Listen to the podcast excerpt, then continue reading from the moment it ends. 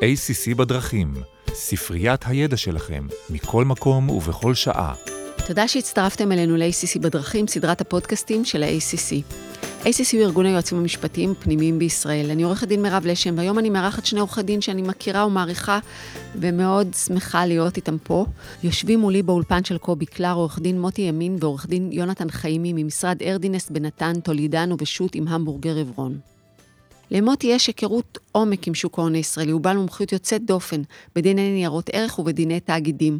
הוא כיהן ברשות ניירות ערך בתפקידים שונים וכאלה שעשו שינוי עמוק בשוק וגיוונו אותו עם מכשירים כמו מניות בכורה, אג"ח קוקו, סטרקצ'רים. הוא היה חבר בוועדה לקידום האיגוח בישראל, וזאת בעצם הוועדה שעל הבסיס שלה אה, אנחנו הסדרה הזאת שלנו עוסקת, עסקאות איגוח. וזהו, אני רק אגיד שבחמש שנים האחרונות מוטי הצטרף למשרד EBN כשותף וכראש מחלקת שוק ההון בניירות הערך, והספיק להוביל כמה מההנפקות הגדולות בשנים האחרונות. גם יונתן יוצא רשות ניירות ערך והיה המפקח הישיר שלי בעבר, וזה שאנחנו יושבים ככה, זה כחיים מצחיקים. ברשות ניירות ערך הוא שימש כממונה על תחום ממשל תאגידי, ממונה על תחום חברות דיאליות, ועורך דין בכיר במחלקת תאגידים ברשות ניירות ערך. בתפקידים האלה הוא היה אחראי על הפיקוח על חברות ציבוריות והרבה עמדות רשות בנושאים שונים שקשורים לממשל תאגידי רשומות על שמו, כולל פיקוח על עבודות דירקטוריונים, בנושאי משרה, עסקאות עם בעלי עניין, אה, תגמול בכירים, מה אני אגיד, יש לך חומר פה לעשרות פודקאסטים. הוא היה חבר בצוותים ממשלתיים שעסקו בקידום תיקוני חקיקה והנחאות רגולציה, ואני אזכיר פה את תזכיר חוק החברות בעניין חברות ללא גרעין שליטה שכולנו מחכים לו. וכמה שהעולם קטן, גם הוא קשור לעמדת הרשות, לעמדות הרשות, בכל הקשור למכשירי איגוח ואיגרות חוב היברידיות. אנחנו במיני סדרה על איגוח. היינו עם שני פרקים שבהם דיברנו על מה זה עסקת איגוח, מי השחקנים, מה היתרונות לעומת חוב, גיוס חוב רגיל, משבר הסאב פריים. דיברנו על ההסדרה המוצעת, התנאים שנקבעו בחקיקה, הרגולטורים המפקחים.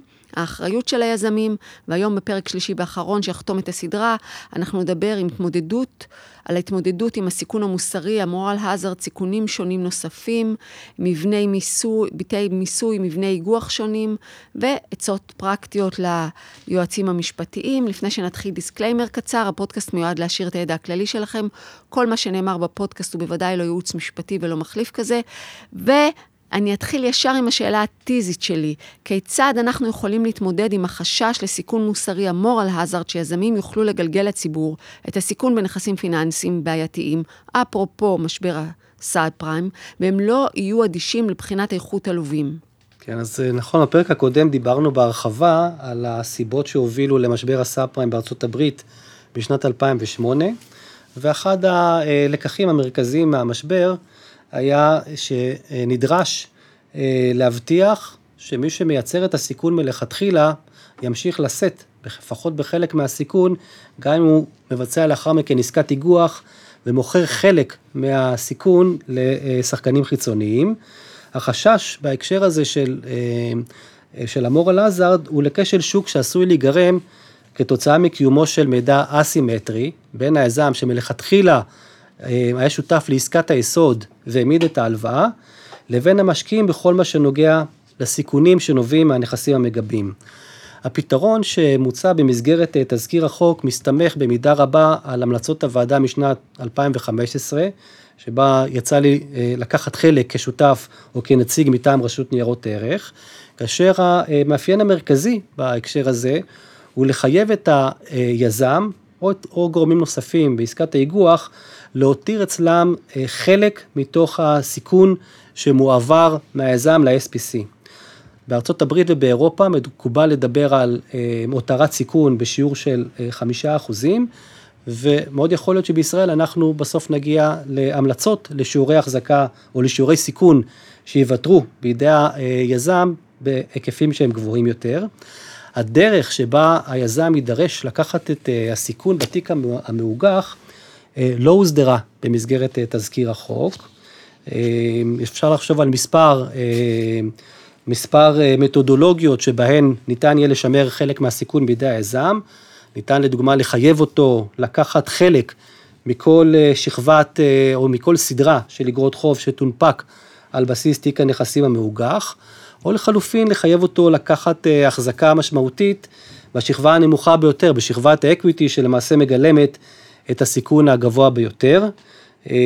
כל הסוגיה הזו של אופן לקיחת הסיכון למעשה נותרה על פי תזכיר חוק להסדרה בעתיד באמצעות תקנות שהותקנו על ידי שר האוצר, כאשר נקבע במפורש שרגולטורים רשאים לקבוע הוראות מחמירות מעבר למה שייקבע בתקנות של שר האוצר.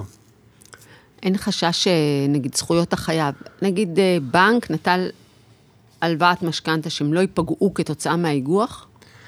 אז, אז קודם כל, טוב לראות שבאמת המחוקק חשב על הנקודה הזאת, גם על uh, לקוח הקצה בסוף שנטל את המשכנתה ועכשיו מעבירים את המשכנתה ל-SPC והוא בכלל לא יודע את זה, הוא רק, רק לקח משכנתה. אז, אז התזכיר כן, כן לוקח את זה בחשבון ומתייחס לזה האמת די טוב. ו, ונגיד ככה, קודם כל, אם בסופו של דבר הנושה בעסקת היסוד, שהוא היזם בעסקת האיגוח, הוא גוף שמפוקח על ידי רגולטור פיננסי, ובדיוק שאלת על בנקים, אז uh, כמובן שהם מפוקחים. אז המשך ניהול העסקה מול הלקוח בקצה, לרבות הגבייה של הכספים ממנו וכולי, ימשיך להיות מבוצע על ידי הבנק, על ידי היזם, או באמצעות שרת שהוא גוף עם רישיון דומה. אה, זה כפוף לשינויים בתקנות, אבל זה הרציונל, זה בגדול. זאת אומרת, לקוח הקצה לא אמור להיפגע מכל נושא האיגוח הזה. אם הנכסים הם אה, יהיו לא נכסים מכוח חוזה כזה כמו הסכם הלוואה, אלא מכוח הדין, לדוגמה כמו חובות ארנונה, אז התאגיד היהודי, ה-SPC, לא יהיה רשאי לבצע פעולות לגביית כספים שכרוכות בסמכויות מינהליות וכולי ונקיטת פעולות גבייה, אה, אלא אם הוא עושה את זה בהתאם לאותן הוראות דין שחלות על, ה, על העירייה למשל, על הנושה המקורי. אמ, אז, אז בגדול, זה, זה הזווית הכללית של החוק, וגם יש הוראה כללית שתאגיד יהודי ושרת יהיו כפופים למעשה לכל ההוראות שהיו חלות על היזם עד למועד העברת הזכויות והחובות לפי עסקת היסוד, כאילו שהיזם בכלל לא ימחה את זכויותיו, שזה לחלוטין מגן על הלקוח. להפוך את זה לשקוף. הופך לשקוף וגם שוב בסוף הלקוח קצה אנחנו מכירים לא מכיר את כל הניואנסים הפיננסיים שאנחנו מדברים עליהם עכשיו הוא צריך לדעת שבסופו של דבר ההסכם אה, ממשיך להתקיים כמו, ש, כמו שהוא חתם עליו. האם זה עירייה אז אנחנו רוצים אבל שמישהו כן יגבה את הארנונה.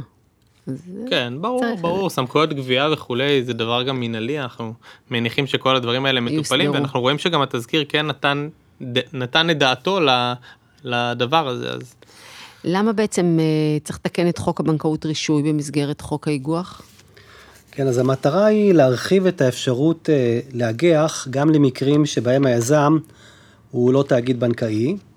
Uh, נזכיר שנכון להיום, uh, סעיף 21 לחוק הבנקאות רישוי קובע כי עיסוק בהנפקת uh, ניירות ערך לציבור על פי תשקיף ובמתן אשראי בעת ובעונה אחת הוא עיסוק שמותר רק למי שמחזיק בידו רישיון של תאגיד בנקאי, וכחריג לכך, החוק במתכונתו הנוכחית מתיר לתאגיד שעוסק במתן אשראי להנפיק לציבור אגרות חוב, אם בתשקיף יש גילוי לגבי זהות מקבל האשראי, או אם הייעוד של הכספים שמגויסים במסגרת ההנפקה הוא רכישת זכויות, כלומר תיק אשראי מתאגיד בנקאי.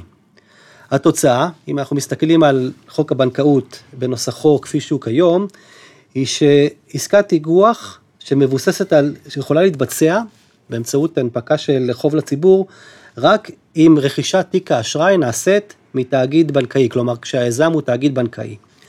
ולכן נדרש תיקון לחוק הבנקאות רישוי כדי לאפשר לתאגיד יהודי להנפיק איגרות חוב לציבור ולרכוש תיק אשראי גם מתאגיד שהוא לא תאגיד בנקאי, ובהקשר הזה נקבעו מספר תנאים שבהם ההנפקה חייבת לעמוד, כלומר, אה, זה עצם העובדה שאנחנו משחררים את המחויבות לרכוש את התיק מתאגיד בנקאי, עדיין אה, נדרשים תנאים לגבי, שצריך לעמוד בהם לגבי זהות היזם.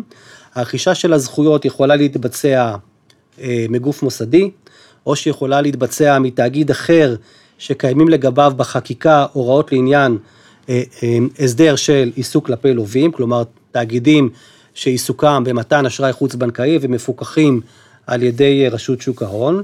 זו קטגוריה אחת, וקטגוריה אחרת מאפשרת לתאגיד היהודי לגייס כספים כדי לרכוש זכויות של תאגיד כלפי לווים או חייבים שלמעשה באו לעולם כתוצאה ממכירת מוצר או שירות, כלומר אם אני מכרתי מוצר והלקוח נותר חייב לשלם בעסקה, אה, בעסקה של פריסה אה, את התשלומים עבור המוצר או השירות שניתן לו, ניתן, אה, החוק מתיר למעשה לאגח את התשלומים הללו אף עם עסקת היסוד, כלומר עצם העסקה שבמסגרתה נמכר המוצר או, או הועמד השירות, לא בוצעו מלכתחילה על ידי תאגיד בנקאי. עכשיו הגענו לשאלה ממש מעניינת, מה הגילוי והתנאים שידרשו לצורך הכנת תשקיף הנפקה לציבור של מכשירי איגוח, שזה הדור הבא.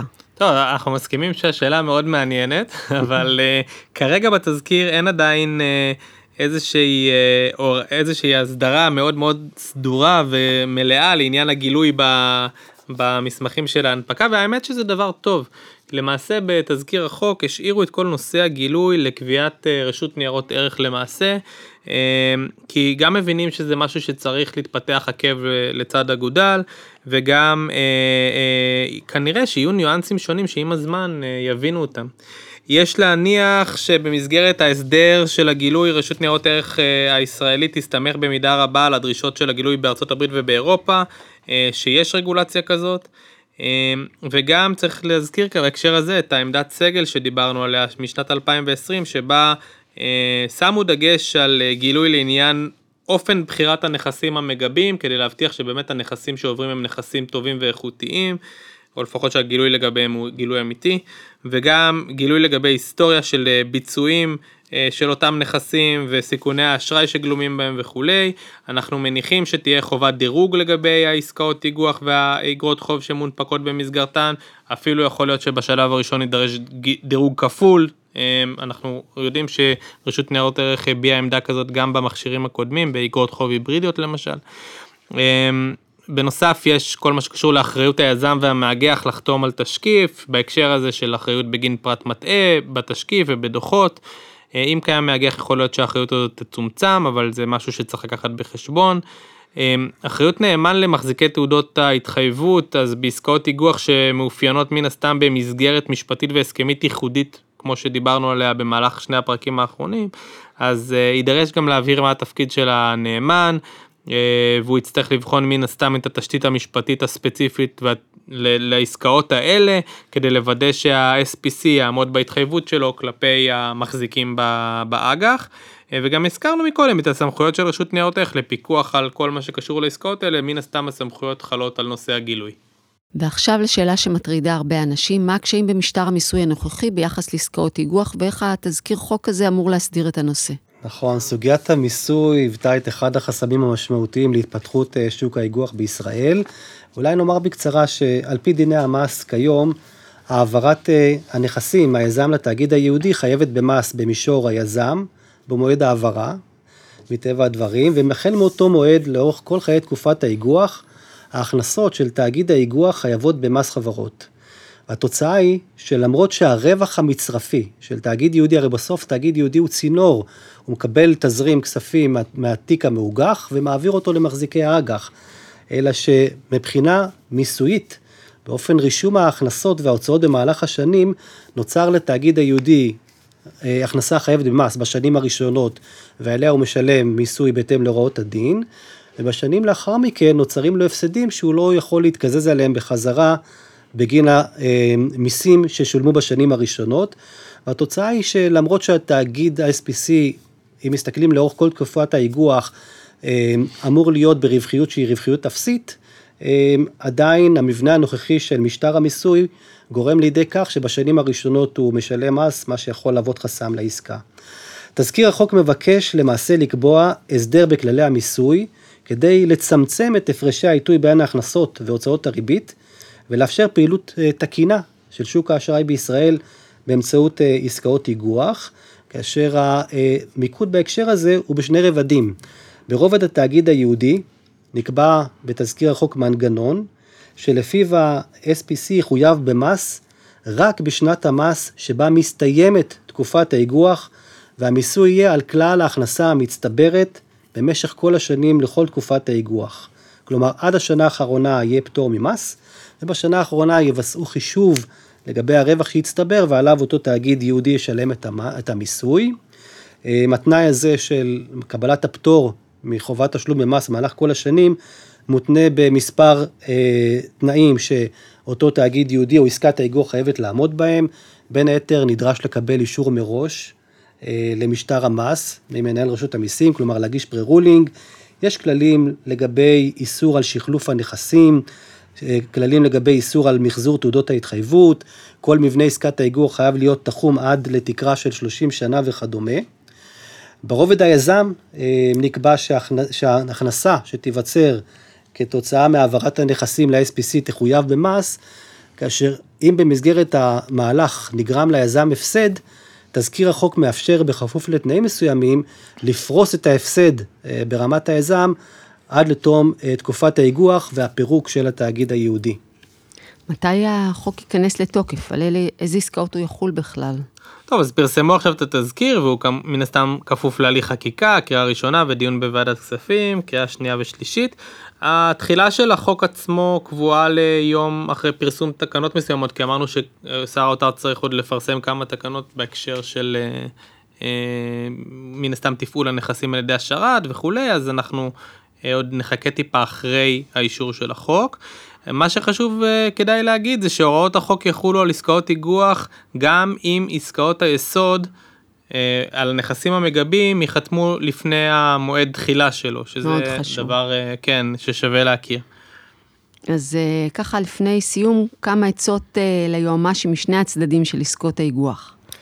כן, אז הייתי אומר שבצד המשפטי, הנקודה הכי קריטית בעיניי, היא לוודא שמתקיימים התנאים להגדרת עסקת האיגוח כטרוסל, מה שדיברנו בהרחבה במסגרת הפודקאסט.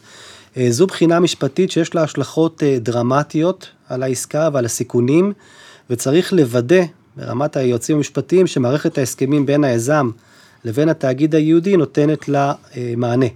כאן אגב שווה להגיד גם שבעמדת סגל ממש ביקשו לגבות את ההחלטה הזאת בחוות דעת משפטית אה, סגורה, חיצונית, אה, ולא לקחת את הסיכון רק על פרשנות משפטית פנימית. כן, בהחלט, ומעבר לכך, כל עוד שוק האיגוח נמצא בתהליכי אה, למידה, אז מומלץ שהצעדים הראשונים ייעשו בתיאום עם הרגולטורים הרלוונטיים, וככל שזה נוגע להנפקה לציבור, ההמלצה שלנו היא לעשות תיאום ציפיות מראש עם רשות ניירות ערך לגבי המהלך, לפני שהם מתיישבים לכתוב תשקיף. בצד הפרקטי, צריך להיערך עם יועצים מתאימים ולעבוד במקביל במספר מישורים. הגשת פרה-רולינג לרשות המיסים, הכנה של הסכמי מכר, קבלת חוות דעת משפטיות, לרבות לעניין הטרוסל, והתקשרות עם חברת דירוג אשראי כדי להבין איך לבנות את המכשיר באופן שיקבל את הדירוג הרלוונטי, במיוחד אם יש כוונה לחלק את החוב למספר רצועות של סיכון. תודה רבה לכם. אני חושבת שהמיני סדרה הזאת זה אחד השיאים שלי בפודקאסט, אז תודה פעמיים גם על הסדרה וגם לאלה שיבואו. ועכשיו אני לא אעזוב אתכם, אז uh, תודה. בשמחה, תודה רבה מירב. ומחכים לפודקאסט הבא.